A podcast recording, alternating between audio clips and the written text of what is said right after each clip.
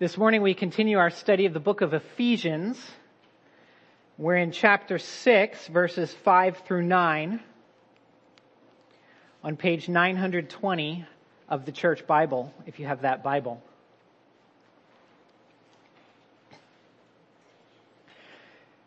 Is it just me, or has it also seemed to you as though extraordinary amounts of abusive leadership have been exposed in recent years? To give just two of the most recent examples, there's the January 6th congressional hearings. There's a devastating report that came out a few months ago about the Southern Baptist Convention documenting decades of sexual abuse and cover up among pastors and leaders. Have you felt like it's become harder and harder to trust your leaders in the workplace, in the government, in the church? Have you found your skepticism toward authority figures to increase along with the culture's broad mistrust of people in power.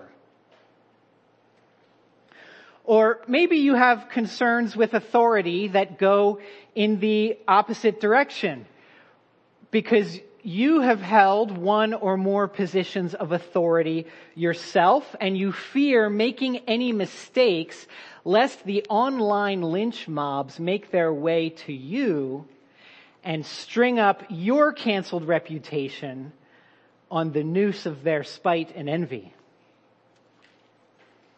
This morning I have some good news for each of you because our text from Ephesians chapter 6 provides the solution to both of these issues. This brief yet profound passage will show us the answer to both the abuse of authority and the rejection of authority.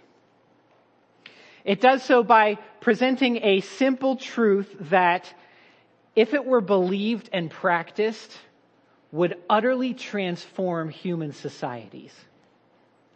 That truth is the main thing I wish to persuade you of today. That truth is that Christians are servants of Christ first and servants or masters to men second. That's it. I repeat, Christians are servants of Christ first and servants or masters to men second. I'd like to show you from Ephesians 6, 5 through 9, how this truth would transform society. I would like to show you how Jesus solves our questions of authority. In order to do so, as you can see on your outline in the bulletin, we must begin with the fact that we are all servants or masters to men. And then we'll see how Christians are also servants of Christ. And so finally we'll consider which one of those must come first and why. That's where we're heading this morning. Let me pray so we can dive in to our text.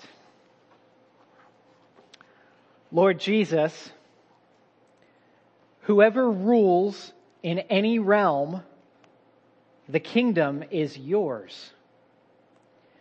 They only rule by commission from you and as substitutes under you you are the supreme governor of them all.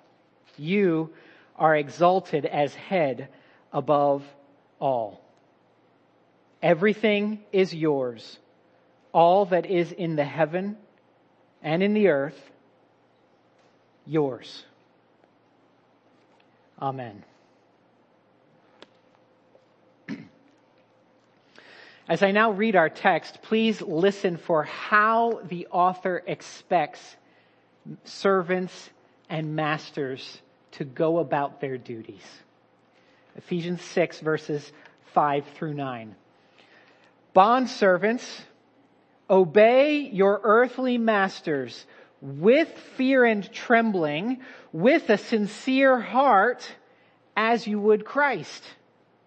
Not by the way of eye service as people pleasers, but as bondservants of Christ, doing the will of God from the heart, rendering service with a good will as to the Lord and not to man, knowing that whatever good anyone does, this he will receive back from the Lord, whether he is a bondservant or is free.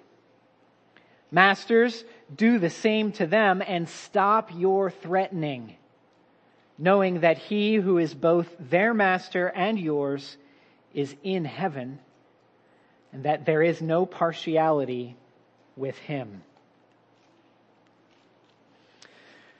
The first thing that ought to be self-evident from the text is simply that we are servants and masters to men. Paul speaks in verse 5 to bondservants with a simple command that they obey their earthly masters. And then in verse 9, he speaks to those masters with a simple command to stop your threatening. Now before I begin explaining what these things mean, I must first address a potential elephant in the room. You see, the word translated bond servants here in verse 5 by the ESV translation that our church uses is more commonly translated as slaves. And though this was written nearly 2,000 years ago, it causes a problem for us. Because when we hear the words slaves and masters, all we can think about is racism, kidnapping, violence, and rape. We think of a lifetime sentence of prejudice, dehumanization, and wicked oppression for generation after generation of African people for no other reason than the color of their skin. So therefore we think of a wickedness so vile as to be worth fighting the bloodiest of wars over. And that raises a major issue for us. We read a passage like this and we wonder, why does the author command slaves to obey and he does not command masters to set their slaves free? If that's what comes to mind for you when you hear about masters and slaves, that makes a lot of sense. But you need to know that that is not what this passage is talking about. And because of that, our questions would not have occurred to either the author of this text or his original audience. In particular, while ancient slavery did involve the ownership of one human by another, and that came along with the real danger for abuse when so much control is given to one person over another, those things are true.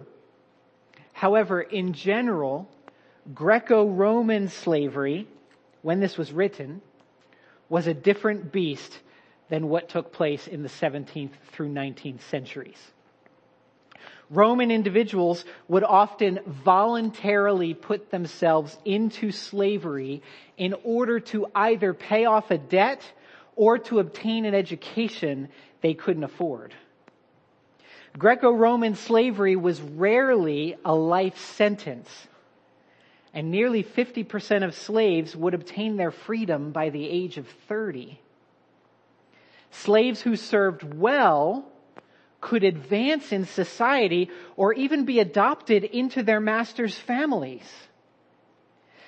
So, though we have made many advancements over history in the realms of human rights and ethical lending practices by Greco-Roman definitions, any of you who have saddled yourselves with school loans would be considered slaves. Any of you who have subjected yourselves to gainful employment in order to pay off such loans would be considered slaves. Any of you who pay your bills by means of obligating yourself to an employer's whims to tell you where to work, what to work on, and when to work on it would be considered slaves or bond servants. That's why the ESV uses that word bond servants is to try to bring that idea to mind. Back then you would not have had access to Wells Fargo or Sallie Mae. Instead, you would have had the mercantile slave master down the road to help you out. So if you wonder why Paul commands slaves to obey and he does not command masters to emancipate, the reason is that most slaves would earn their freedom anyway as soon as their debts were paid. So mass emancipation wouldn't have even occurred to them in that society. With that said, we can dig into the text. this passage addresses the wholesale rejection of authority in our generation or any other generation because it simply presumes the existence of hierarchical structures. Paul does not shatter structures of authority. He tells us how to live wisely and to honor God in the midst of them. And that really matters because we're all servants to some people and masters to others. Maybe you're master of a classroom of students, but you're in service to a department head. Maybe you're a master to a project team while in service to the management. Or maybe you're a master of a committee of the church while in service to one or more coordinators or deacons. Or maybe you're a master of a refugee location initiative while being a servant to a regulatory agency. We're masters to some and slaves to others. With respect to servants, Paul commands them in verse 5 to obey their masters and to do so in a particular way. Did you catch it? Verse 5 with fear and trembling with a sincere heart. Verse 6, not by way of eye service or people pleasing. Verse 7, with a good will. In short, he says that godly servants, he just says they will work really hard by committing to and taking pride in the quality of their work and by seeking the good of the master or the household that they serve, regardless of whether they are seen doing it or not. This is not always the quality of work we see being done today, is it? For two summers while I was in college, I did some manual labor in a door factory. And at that job, we were granted a 30 minute lunch break. But most of the men in the factory would go to their lunch break by 1145 without punching out to play ping pong in the break room. And they would make sure to punch out at noon and punch back in at 1230 like they were supposed to, but many would go back to play ping pong until 1245 or, or even later.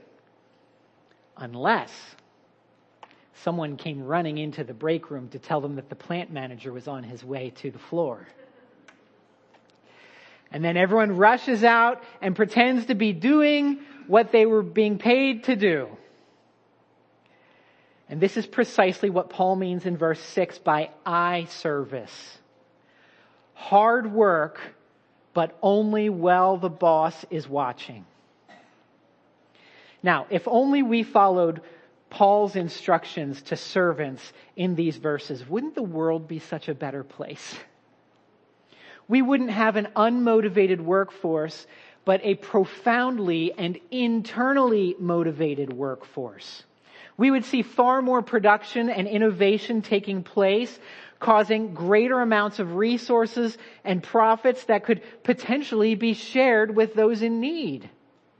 We would see more engaging classroom environments, more engaging office environments, and more engaging factory environments where the people are too busy helping one another or the organization to succeed to have any time left for standing around gossiping about one another, rivaling one another, or complaining about the management. But of course, such a world is not exclusively in the hands of servants to create. There is a key role the masters must play in creating such a world as well. So in verse 9, Paul commands masters to do the same to them. Do the same what? He, he, he's referring back to the last aspect of the command to servants in verse 7. Rendering service with a good will. In other words, Paul commands masters to treat servants the way they wish to be treated as masters. Masters, do you want your people to seek your welfare and the goals of your household? Then you must also wish for and labor toward the good of the people you serve. This means explicitly in verse 9 that masters must stop their threatening. That doesn't mean you can't ever apply negative consequences for incompetence or disobedience. What it means is that threats and bullying must not characterize your leadership style. It is not your job as a master to show them who is boss. It is your job as a leader to show them how much you care about them and wish to see them at their best. If only more management were to follow Paul's commands here, there might be no need for labor unions. People would love serving under such leadership because who wouldn't want a boss who sees their main job as seeking the good of those under their authority? Such managers would personally take the blame for anything that goes wrong in the place of service. And such managers would refuse to take the credit for whatever succeeds in the place of service. They would be too focused on dishing the credit out to others and not letting anybody take the blame but themselves. The point in all this is that we are servants and masters to men. This is nothing to shy away from or to be embarrassed by. There is no good reason to reject authority structures altogether. Instead, we ought to live within and exercise these structures well and wisely. Be the most competent and praiseworthy servant you can be, laboring for the greater good of those you serve. And be the most magnetic and influential master you can be. Remembering birthdays, celebrating successes, and laboring for the greater good of those you serve. Now all of this answers one of the questions I posed at the beginning of the sermon. Paul does not allow us to reject authority structures altogether. He calls us to be excellent to each other. Wouldn't that be amazing if the world were like this? But what would make, what would even make that possible? According to this passage, it is only when both servants and masters are guided by a larger vision, which is that we are not only servants or masters to men, we are also, point two, servants of Christ. You see, I've barely mentioned the most prevalent character in this passage. Servants are mentioned three times and masters are mentioned once. But there's another character who makes a dramatic appearance in every verse. Don't get so familiar with him that you can't see him. Verse 5, as you would Christ. Verse 6, as bondservants of Christ. Verse 7, as to the Lord. Verse 8, receive back from the Lord. And verse 9, he who is both their master and yours is in heaven. So in verse 5, when Paul commands servants to obey their earthly masters, there is another shadow that looms large. It is that of their heavenly master, the Lord Jesus Christ. And so therefore they obey as they would Christ. And in verse 9, when Paul commands masters to do good to their servants, they are to do so with the understanding that the true master of servants is also the master of masters, and he is watching everything they do. He will judge those who do harm to their servants, and verse 8, he will return good to those who do good, regardless of whether they are bondservant or free. How does this apply, friends?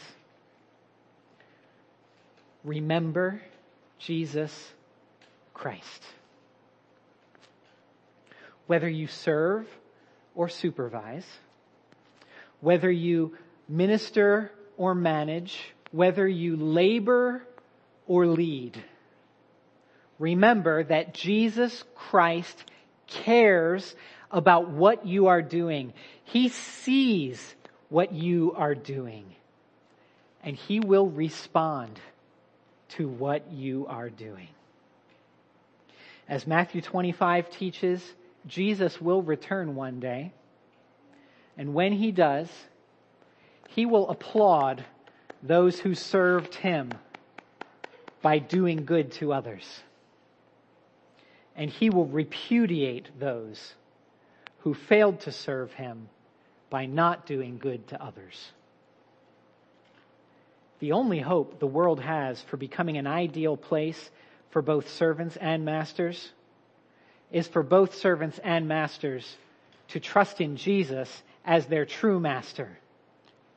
Such trust will filter down to every choice made in the daily workplace. So if you do not yet follow Jesus or consider him your master, would you please consider trusting him today?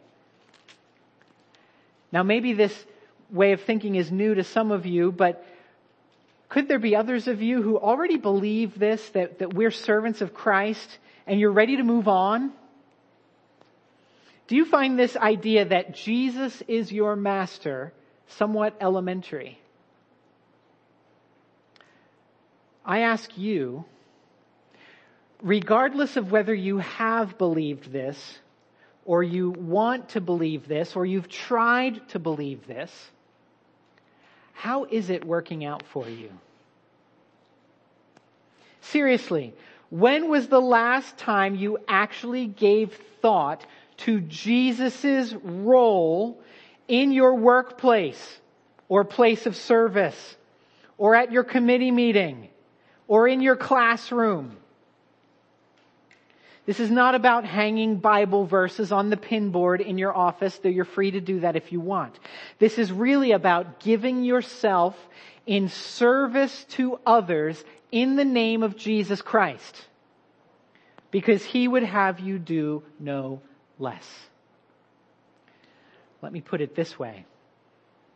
If you were not serving Christ, but you were self-consciously serving only yourself in the workplace, would your labor look any different than what it looks like now?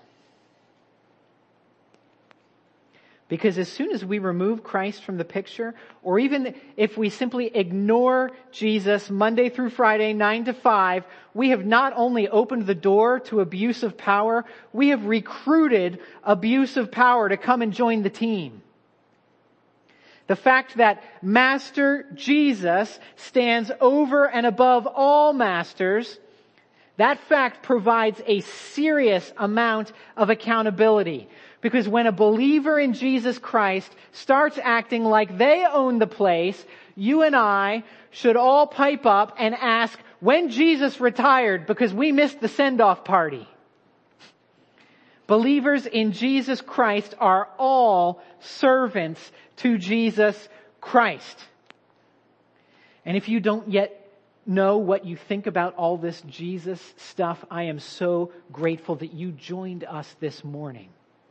You are very welcome here. And please understand that if you don't follow Jesus, you don't have this sort of protection against abusive leadership. You don't have these guide rails for your own leadership. Even if you don't yet trust that Jesus is that, this sort of master, isn't he exactly the sort of master you wish we had? One who didn't blow smoke for bullies, but protected everyone and rendered to all what was due to them? Or maybe you're wondering while I say these things, what gives? How can you say that Jesus offers protection and accountability against abusive leadership when Christians are often the ones most guilty of exercising abusive leadership? Let's go back to that report you told me about a few minutes ago. And I'm really glad you asked because that takes me to my third point. Which of these services comes first and why? Which must come first and why? The sad reason why Christian communities can see frequent and severe abuses of authority is because we end up confusing the order of things. But it should be obvious by now which one comes first. If Jesus is the King of Kings and the Master of Masters, then I must serve Him first and people only second. But how does that work out practically? What does it mean to serve Christ first and people second? We really need to get this right because sometimes people conclude that verses like this mean that Jesus has given his full authority to masters of men. And since he says that servants, verse 5, must obey masters as they would Christ, we might think that means that any and all obedience to masters will count as service to Christ. No matter who the master is or what the master asks, a servant obeys Christ by obeying their master's orders, even the ungodly or unethical ones. But this cannot be what Paul is saying. It cannot be what he's saying. In the book of Exodus, when Pharaoh commands a group of Hebrew midwives to execute baby boys as soon as they're born, the midwives refuse to obey and God blesses them for it. In the book of Daniel, when King Nebuchadnezzar commands all people to worship his golden statue, a group of young Jewish men refuse to obey the order and God preserves them when the king tries to burn them alive. This is what Paul says right here in verse 6 where he writes that servants must, the end of the verse, do the will of God from the heart. You see, that is how servants obey their masters.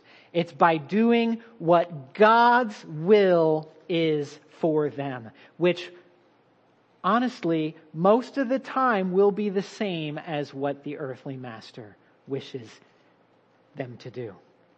But once in a while, it will be different than what the earthly master wishes them to do.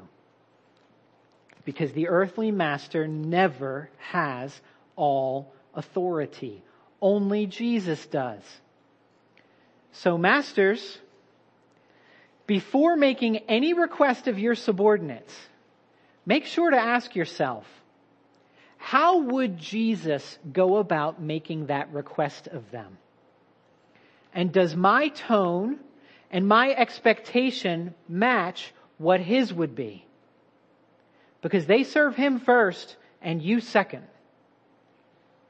And servants, Jesus does not ever want you to fudge the numbers, to commit perjury, to hide the evidence, to treat same-sex unions the same way you would treat a marriage, or to pretend that someone can alter their biological sex, even if your earthly master asks you to do so. Because bondservants are servants of Christ first. They are servants of men second. And this is the answer to our second question.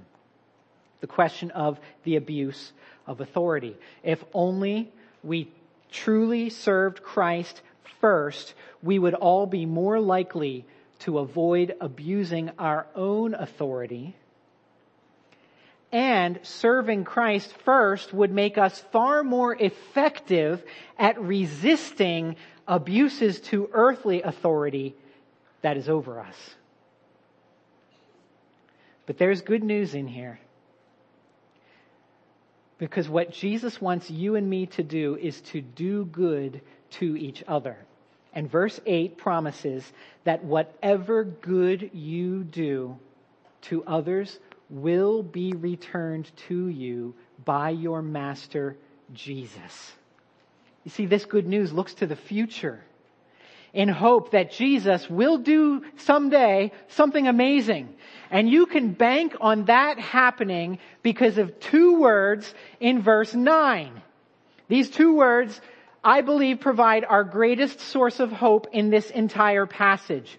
What must masters know as they lead? They must know that he who is both their master and yours is, here are the two words, in heaven. That might not sound like much here and today, but let me remind you of what Paul has already written in this brief letter of Ephesians. In chapter 1, he said that the resurrected Jesus got to heaven because God put him there far above all rule and authority and power and dominion, including yours, all you little masters out there and including mine. And in chapter four, Paul said that when Jesus got to heaven, he gave out good gifts to his people. In other words, Jesus rose from the dead to prove that he had all authority. God placed him in heaven to show everyone that he has all authority. And Jesus now uses that authority to give out good gifts to his people. Servants, you can do good to your masters. And masters, you can do good to your servants. But none of you could ever outgood the good that Jesus will do for those who serve him faithfully to the end. This sight of the future is a crucial perspective for anyone in or around a position of power. Because those in positions of power need to think more about the future than about the past. The past is helpful when you need to draw encouragement from the history of God's mighty deeds. But if all you ever think about is the past, you'll start to think only of Jesus' goodness in having given you what you've already got. But Paul knows, and God knows, that what will motivate you far more is the assurance that your best is yet to come. Jesus has so much more to give to those who do good now to others. So please understand that Christians are servants of Christ first. And they are servants or masters to men second. This truth solves our questions of authority by counteracting both rejection of authority and abuse of authority, especially among Christians. Jesus is a kind and gracious master who transforms societies into places where people are good to each other. I invite you to join me in worshiping him and serving him. This week, please consider what Jesus would have you do in your place of service to accomplish the will of God for the good of others. Let's pray. Our Father in heaven, Lord, we bow before you, the God and Father of all, who is over all, above all, and in all. And we worship you, Lord Jesus, the one who has been exalted to the right hand of the Father to receive kingdom, your kingdom, and an authority over heaven and earth. And so we bow before you. Please help us to go forth serving you first and serving one another second. May we maintain this crucial order. May the shadow of your authority loom over all that we do, that it might filter down to all of our daily choices, that we might be inspired and motivated to do good to one another as we do your will from the heart.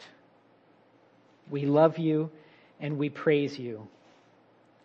You are our God and our Master in heaven, and we ask that your will that is done in heaven would also be done here on earth, and that your kingdom may come. We pray these things for the sake of your kingdom and your power and your glory, which are forevermore. Amen.